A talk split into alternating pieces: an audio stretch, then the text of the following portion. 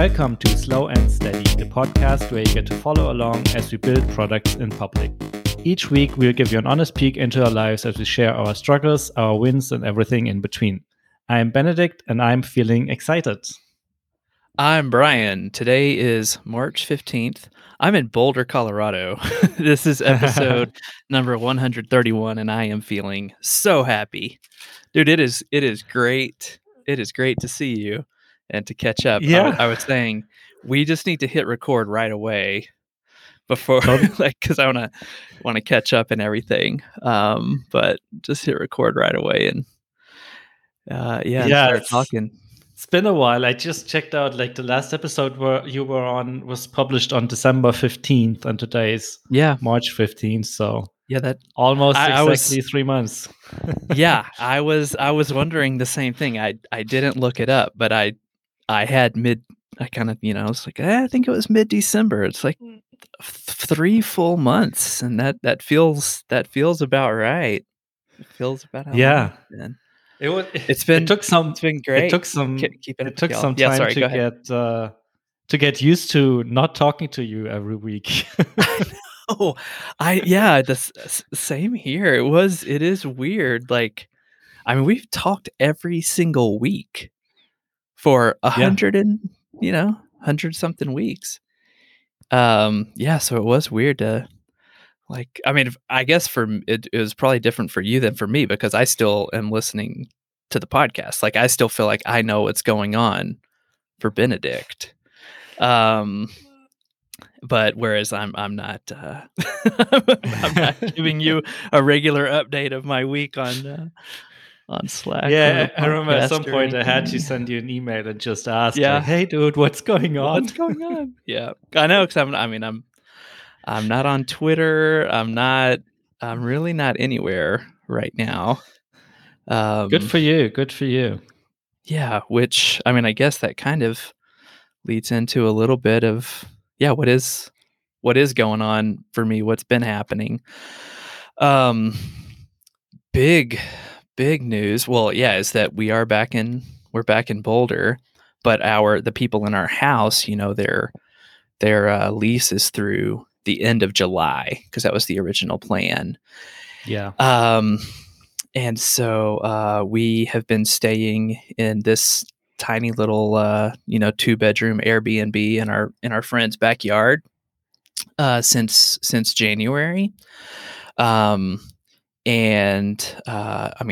It's small for a house, but it's 700 square feet. That's twice as big as the RV. Still not as spacious as our house, but it's been so great. It has been amazing. First of all, just being back, in Colorado has been awesome, but it's also just been really cool, being neighbors with our good friends, and the kids just hop out into the backyard and play. That's all been awesome. But we just heard a few weeks ago, our renters have found another place. They are moving last week of March, and we are moving into our house the first week of April. So that is excited. I'm very excited. It'll just be nice to just be back, in our space, our place. But dude, throughout this whole thing, I have not missed things. And so we're just, looking around the RV and now this tiny little casita that we're in, and just thinking we have a big crawl space full of boxes, and we're just like, what's in there? What is all that stuff? We should just have an estate sale and just show people the opening to the crawl space and be like, hey, if you want something, go grab it. Because we clearly don't need it. It'll just being back in our space, our home, our house will be great. I'm very excited. Very excited. Very cool. So what's the conclusion of half year or little over half year on the road. Yeah. Man, I we're still processing the whole thing as a family. I mean, it was, pardon me. I mean, it was difficult in a lot of ways. And it was amazing. Like the high highs and very low lows, you know, there just was not a lot of in between, do you know? Yeah. And all of that in between in your day-to-day life, I think, is what allows you to rest and to reflect and to take stock, you know? And because for 7 months, we were either on top of the world going to Universal Studios every day for 6 days straight or just missing our friends in the middle of nowhere, North Carolina, you know, getting stung by wasps and nearly, you know, flipping the RV over. And like, there was just no in between. So, for me, I think I know, like, my big takeaway from it is that for me, my home is a place where I can, find peace and rest. And it very likely includes, you know, the people who are most important to me in the world, and ideally in a landscape that speaks directly to me. Mm-hmm. Those things are all true in Colorado. My house is a place where I can be like, find peace and rest. My wife and kids are with me, and I love the mountains. And so this feels like home.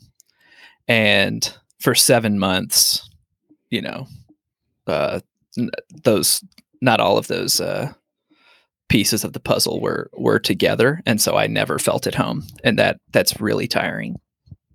Yeah. I can see that. But yeah, we're still, Laura has, you know, she put together this really just beautiful, like, collection of photos. And so we've got this digital photo frame now that's just like constantly cycling through, you know, 1,200 photos. And it is wild to just look over there and be, oh yeah, I remember that. I had forgotten about that. And not like the, you know, it's just all these, oh, I remember that creek in West Virginia. That was beautiful. And so that's helpful, and we'll have that for forever. And it feels good to be slowing down and resting. So conclusion is, it was worth it, but let's not do it again or something like that. Yes. Yeah, I definitely think it is fair to say, in conclusion, it will be worth it. We are still in the process of the kids feeling, you know, happy for it. Well, that's not true. I mean, I think most of the kids mostly are happy about it. But we've still got some outlying frustration and anger to talk about and work through, which is good. Yeah, which is fine. So it's good for their development. I guess it will still be a little bit different when you're finally back in the house, right? I mean, it's still you're in the right neighborhood, but it's still not fully at home. So yes. If so, I guess my, you know, people have asked around here, and like, you know, my advice would be if this is something that you're thinking about doing, if that seems like, you know, a season and an adventure you want to go on, my advice would be, you know, preschool aged kids, that would have been really tough and they wouldn't remember much of it.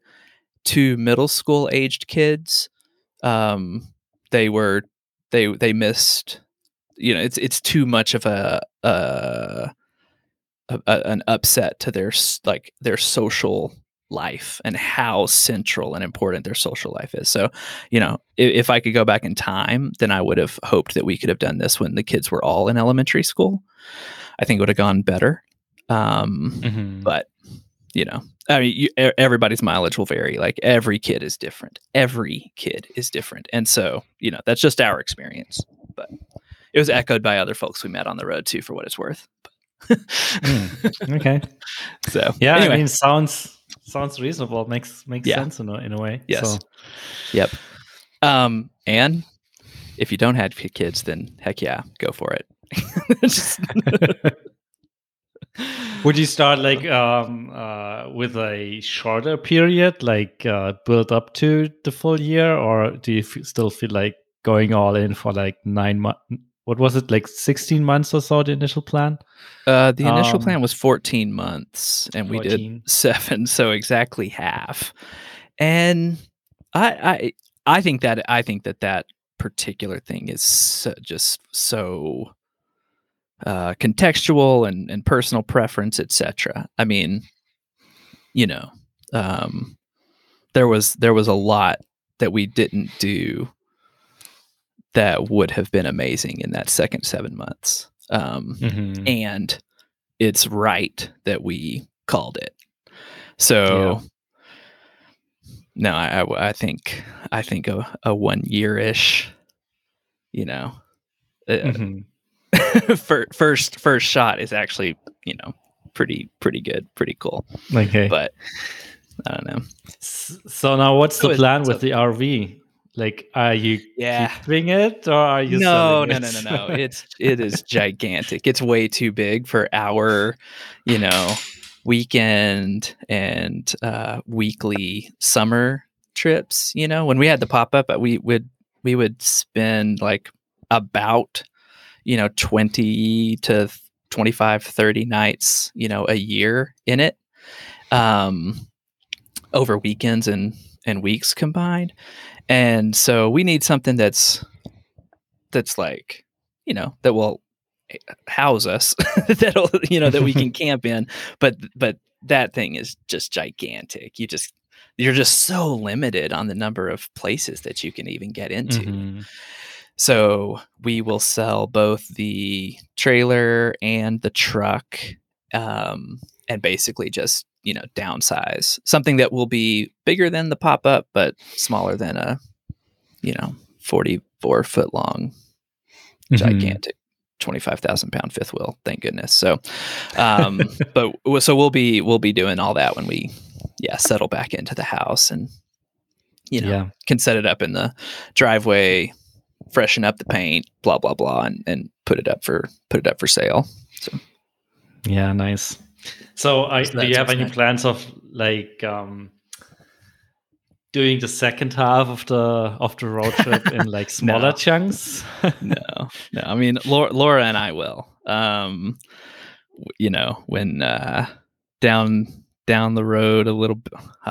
Sorry for that pun. Down the road a little bit. You know, she and I will probably like spend a month or two on the road every year for the rest of our lives after the, you know, kids are off in college.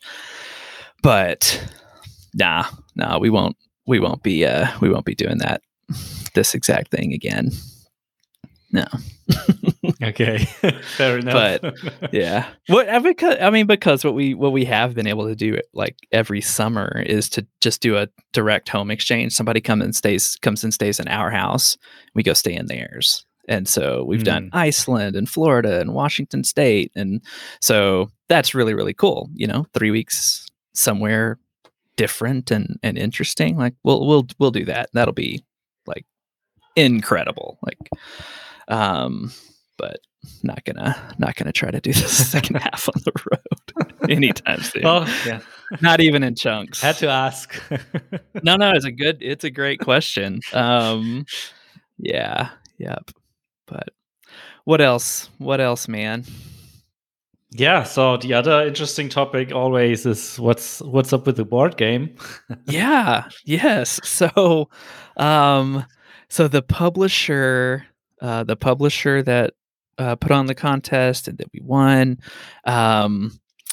You know, they just move so slow, and you know there's been like stretches of a couple weeks where, you know, they're supposed to be getting back to us, they're dragging their feet. And so we've, you know, Graham and I have had these conversations of like, I mean, what's the deal here? Like, are they, you know, are they not interested after all? Are they trying to take advantage of us? Like, are they just really terrible at operations? Like, what's the truth here, so that we can determine, do we need to be worried, or do we just need to be like exploring our options, or do we have nothing to worry about? And so basically, like, through talking to a number of people in board game industry, listening to a ton of podcasts and interviews with established designers, this is apparently like extremely common. The front end of the process is just so slow, because as far as their pipeline goes, you're like the least urgent thing going on. You know, they have deadlines and calendar and manufacturing and shipping and things that they're trying to hit right now. And so the full on consensus is, yeah, it's totally typical. You got nothing to worry about. So, but the bummer of it is that, you know, we're still like, they're still play testing it and having internal conversations and blah, blah, blah. And we're just like, gah, come on. But you know, the decision that we've made is, okay, this is taking longer than we would like. But it seems to be, normal, for the industry, and we don't want to kickstart this ourselves. And so this is just the situation that we're in. So, but I mean, the folks there that we've talked to are, you know, delightful. They really love the game. They have incredible feedback when we played it, you know, online with them. So all of those things are lining up. They just do not move as nimble and quickly as, you know, we're accustomed to being, you know, bootstrap software developers. So yeah, anyway, makes sense. It's good. But we've, you know, to keep our creative juices alive, we've started working on a second game that we're both really enjoying so far. Very, very early stages, and so that's really fun. You know, putting some creative cycles into another idea while we let all this boring email admin stuff back and forth happen. So. But sounds like you're set on publishing with that publisher, right? As of right now, yes. And so then, like, all the advice is, you know, when the official offer is made and the contract is signed, be sure that the contract includes a clause with like benchmarks along the way to say, if you have not taken these actions by this date, then you lose your rights, and actions by this date, you lose your rights, so that they can't just sit on it and do nothing for 6 months, or, you know, take some steps, get the artwork, but then not publish it for 18 months. Like, each, you know, step along the way, you put a gate in place so that if they haven't, you know, haven't done things, then you get it back and can shop it elsewhere. So, but yeah, so that makes sense. Right now, that's where we're at. Cool, exciting. Yeah, still, yeah. What's still the new? Very exciting. What's the new game about? So the new game is it's basically, whereas Backpack is a cooperative game and everybody's on the same team trying to save the hikers or to like survive as a hiker, this new game we're working on is a competitive game. Everyone's out for themselves, and you are each playing like a faction of bees, where you're going around to like the orchard or a lavender field or the farmyard, like on the map, trying to collect as much pollen or recruit rogue drone bees along the way. And you do that by improving like your deck of cards. So in gaming, this is called a deck builder, similar to a game like Dominion or Road to El Dorado or Great Western Trail. And so you're trying to like make your hand stronger than your opponent's by making the most efficient moves per time so that you can go to a given market or like the field, wildflowers, farm, whatever. You go to that market and buy something out of a common deck. So that's where it's at. We've played it, I think 4 or 5 times. So it's good enough that we're going to keep working on it, but it's not good enough to necessarily get anybody else in front of it or get it in front of anybody else quite yet. But it's actually quite close. Mm-hmm. So yeah, that's that one. Sounds interesting. Like, as you mentioned, Dominion. We played Dominion for the first time in quite a while. Over Christmas. And I think it took like 1 or 2 hours just to set it up and understand the rules. And, repackage everything. Like it was a new box. So, at some point we were like, do we really want to do this? Like, we started playing and we were still like trying to figure out where what part goes and stuff like that. But once you get it in place, like so many games, trying to learn it takes forever. If you don't have somebody at the table who can just like set it up and be like, okay, this is what this does. Yeah, that can be tough. But that was a little frustrating, but in the end, like we made it to the point where we started playing, and then playing it was quite fun. And I hope next time we play it again, it will not be as miserable as this time. Right. So you just have to be sure you play it again within a week so that you don't have to relearn the rules, and setup is easier. We already failed on that part, but I mean, at least we have all the cards sorted now. So that's a decent thing. Yeah, that's a good one. What else? GitLab is amazing. I'm loving the job. It's definitely a big company. Lots of moving pieces and to get things done. But not nearly as much as I expected. Like, I would say it sort of depends on what sort of project you're trying to move forward. Like some things move surprisingly fast, and it takes nothing to get a change in place process wise. And then some things like act just like a big company you would expect, and there's multiple meetings and conversations and that sort of thing that we always talk about not wanting. Yeah, totally exists. Definitely a part of my, week to week professional life now. But it's just very fulfilling. It's very, very calm. I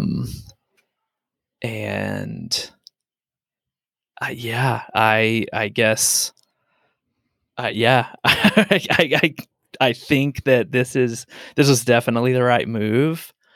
I feel much more relaxed, way less stressed, than self-employment and trying to bootstrap a software company. I really, really wish that it would have worked, but This is very nice. I'm definitely enjoying this.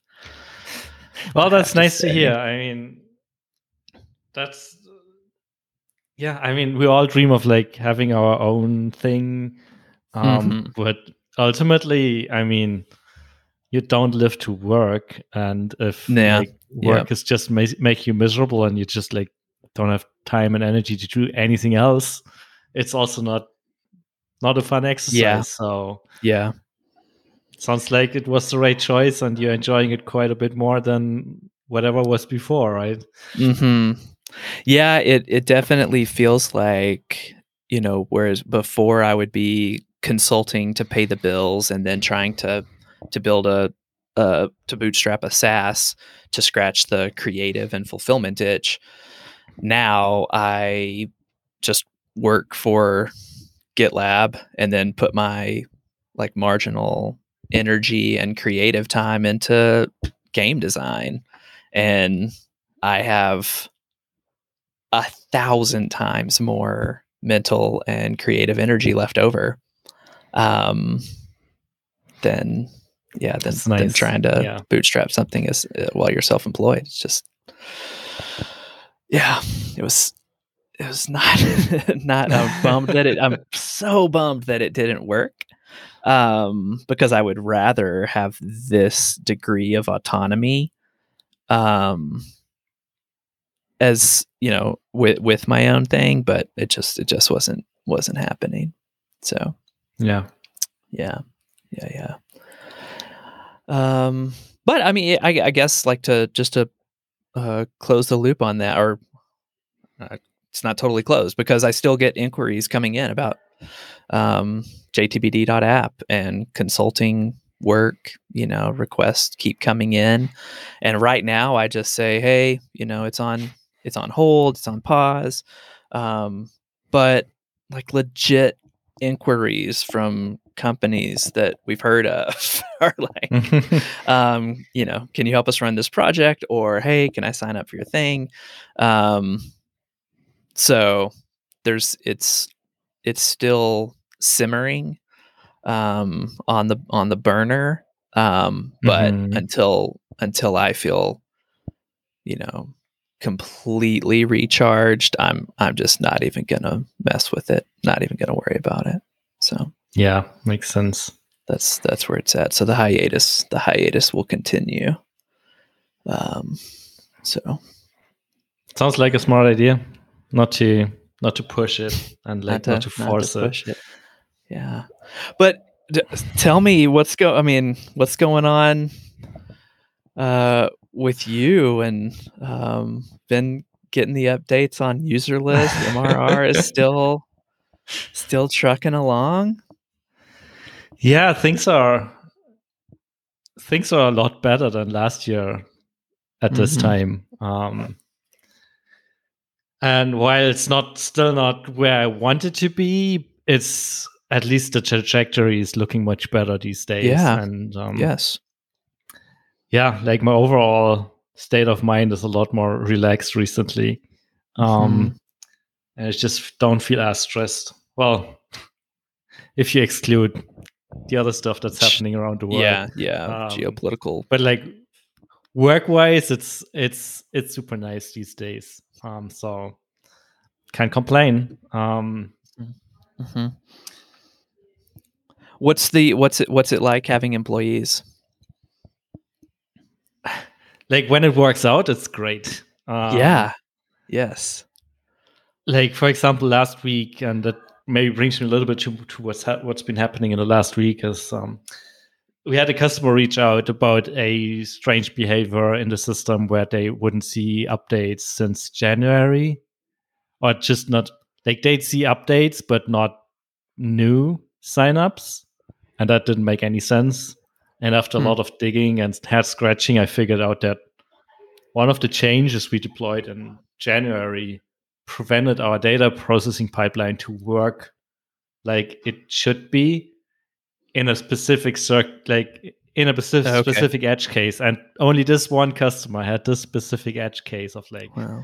So that customer was still seeing customer activity. Yeah. It's just their a particular type of new customer event wasn't making sense. For existing customers, they'd still see what they logged in and stuff like that. But for new customers that just signed up, they wouldn't show up. And it took a while to figure out what was going on. And as I said, took a lot of head scratching. And eventually we figured it out and were able to fix it. And now it's all good. We added a bunch of more tests to it. Like, it was already super well tested. It's already well covered. So I thought. Yeah. Well, so clearly thought, it was. Except for this one edge case. Yeah, only one. Yeah. And in the end, it was related to like circular relationships between users and companies. So you can, like, if you set it up correctly, and depending on how you send the data, you can like increase, like build loops in it. And we had some measures in place that would prevent that, because like you don't want to get stuck in an infinite loop trying to save the same thing over and over again. Right. But I had there was a mistake in there that was a little bit like it didn't correctly stop the processing at the right moment. So you could do like a very elaborate route through a couple of resources that would then like cause stuff to fail. And we didn't notice until this customer reached out to us. But anyways, long story short, was the initial question was about employees. And the nice thing last week was that even though my schedule for the week was basically blown away by this issue, and I spent like 2 days just hands on, head down in the code, like trying to figure out what was going on. Our new front-end developer was like checking along on his to-do list and updating dependencies on the front end and like fixing stuff and doing stuff. Whereas previously, like events like this would basically derail the entire development workflow for like the entire week. Right, right. And with the team, you maintain momentum, or you're more likely to maintain momentum. Yeah, which is exactly. And I mean, sure, like we didn't do all the stuff we had planned for the week, but at least like all that maintenance work that he was focusing on this week was still getting done and finished and moving forward, because of all the things like updating dependencies and adding more tests and stuff like that. That was always the first thing to like fall off a cliff, because like, it was more important to get the system working correctly. Like, let's not update a bunch of dependencies. Yep. And then the next week, maybe things are back to normal, but you're still not updating those dependencies because you have to catch up on the work that didn't get done last week. Mm-hmm. Like, and all of that is just nice to have a team and not be alone and not get everything thrown out of the plan because something unexpected came up. So this definitely adds a lot to my mental state of mind and my ability to stay calm, because I know stuff is still happening and I'm not a bottleneck on everything. And also, in a way, it's also just having one other technical person on the team is nice in terms of the bus test. Like, I'm not I'm not the single point of failure anymore. I mean, sure, like if anything happens to me and I can't work for some reason, sure, it will be hell for Leo to figure out the backend code and all of that and maybe fix a bug there. But at least I think he would be able to figure it out like after a week or so. Whereas before it was basically, there was basically no one else that would be able to like at least start trying to figure it out. So it's so nice. That's great. Congrats. Thank you. That's amazing. It's helping my mental state a lot. Yeah. So I'm glad we made that. Surely. We made that move and hired some help. Mm-hmm. Other than that, on a not so nice news front, Wise and Upwork decided to terminate our accounts because of Jane's involvement in the company. Wow. So a lot of arguing didn't help. Even though the company is a U.S. company. Yeah. Yeah, wow. Like the company is a US company. Like the vast majority of shareholders are either from the US or the EU. But like the options they presented us were basically you remove her from the shareholders entirely or have her move somewhere else, which both is kind of ridiculous. And I'm still not entirely clear on what the basis for this is. Like, I mean, sure, I get where they're coming from, but right, like legal wise, I don't quite get it, because all the sanctions I looked into so far are not like requiring people to do this. I mean, sure, there's like this 50% rule of like if the company's on like has an owner that owns like more than 50% of the shares and who's happened to be from Russia, then sure, the sanctions apply. But in a way, it doesn't like minority holder. Doesn't minority like holder that. Doesn't it. I don't get it. Like, it doesn't make any sense, because obviously, like, publicly traded companies, they will probably have like one or two Russian shareholders as well. Right. And you don't stop doing business with them because of that. So I don't know. Yeah. It's a mess. That is messy. That is and difficult. Just like makes it harder. Like makes everything harder. I mean, luckily it's just Upwork and Wise. Like we're not using both of them excessively just from time to time, so we can operate without those two. It's not that big of a deal, but it also makes you wonder like who else is going to do like stuff like this and like close stuff down just because there's someone involved that has a Russian sounding name or whatever. I know. Yeah, I mean, it is what is so messy and complicated about the world right now is to be like 100% in favor of I would have said any and all sanctions and pressure to put on the Russian government to punish them for this decision. Like, I will raise my hand and defend that until you realize, well, I mean, the government is going to be insulated from a lot of that, and it's regular people who will bear most of the brunt of most of the sanctions. And it's just really, really messy. It's not as clear-cut as you'd wish it would be, right? Right. Yeah. Well, but we're well, it's not your fault. Well, we just can't we just have to deal what is thrown at us. And sure, like we have a couple of plans, like depending on how bad it gets. Like we have a couple of not written down agreements, but like a couple of ideas of what we can do. Like the worst case would be to just like remove Jane from the company, as harsh as that sounds. But if it gets to that, I guess that's the one thing we have to do at some point, and then maybe I mean, especially back in. I was gonna say, especially given, you know, your history and friendship together, to say for the time being, this is what needs to happen for the company. But let's hope it doesn't get to that.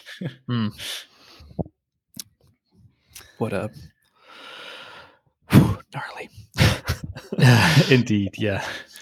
Thought about y'all a lot. Thank you. But overall, I mean, things are okay. MRR is growing, team is working well. So how I'm curious if because my experience of it, like from my perspective, is that things do seem to have been picking up, or at least moving in the right direction faster and more consistently recently. Is that true? How much of that is coincidence because it just took a little while to really get the machine moving, and how much of it is the marketing email like side of the business? I think a lot of his incidents. Okay. I don't have like hard numbers, but it's safe to say that it hasn't moved the needle as much as I'd hoped. Okay. And in a way, looking back at it, I guess it was one of those table stakes features that like got us excited because we finally removed like an objection. But for a lot of people, it was basically just that, like an objection. Yeah. Like it's not like like a shiny new thing that no one else is doing, and like they get super excited by seeing it. I guess they just like see it and be like, yeah, obviously that's the thing. Yeah. Like that's not a differentiator in that sense. So in hindsight, I think it was good that we tackled it and that we can do this now. And it doesn't come up like as a problem anymore, but it's also not like the killer feature. That not this big delighter that's going to spike. Yeah. No, that makes sense. Do you have because I know that y'all were that you thought about it for a while and even kind of struggled with, do we want to tackle this or not? And the market, I think, eventually convinced you. Do you feel like there are other like table stakes requests that you need to address, or are you in a no, let's build some delighters kind of zone? Well, the one table stake thing that always comes up is A/B testing. That's like the thing that marketers want to have. But like talking to like competitors and like people in the industry, like they're all saying the same thing, that yes, people request it and they want to have it, and it's like a checkbox on their purchasing checklist. But in the end, nobody's using it. So it's one of those things that we probably have to do eventually. But I'm not super excited because it feels like just a waste of time. I wonder, how could you ethically like be able to provide something that checks the box and truly provides A/B testing, but is nowhere close to like robust, you know? Yeah, I don't know. There might not be ways, though, but because like,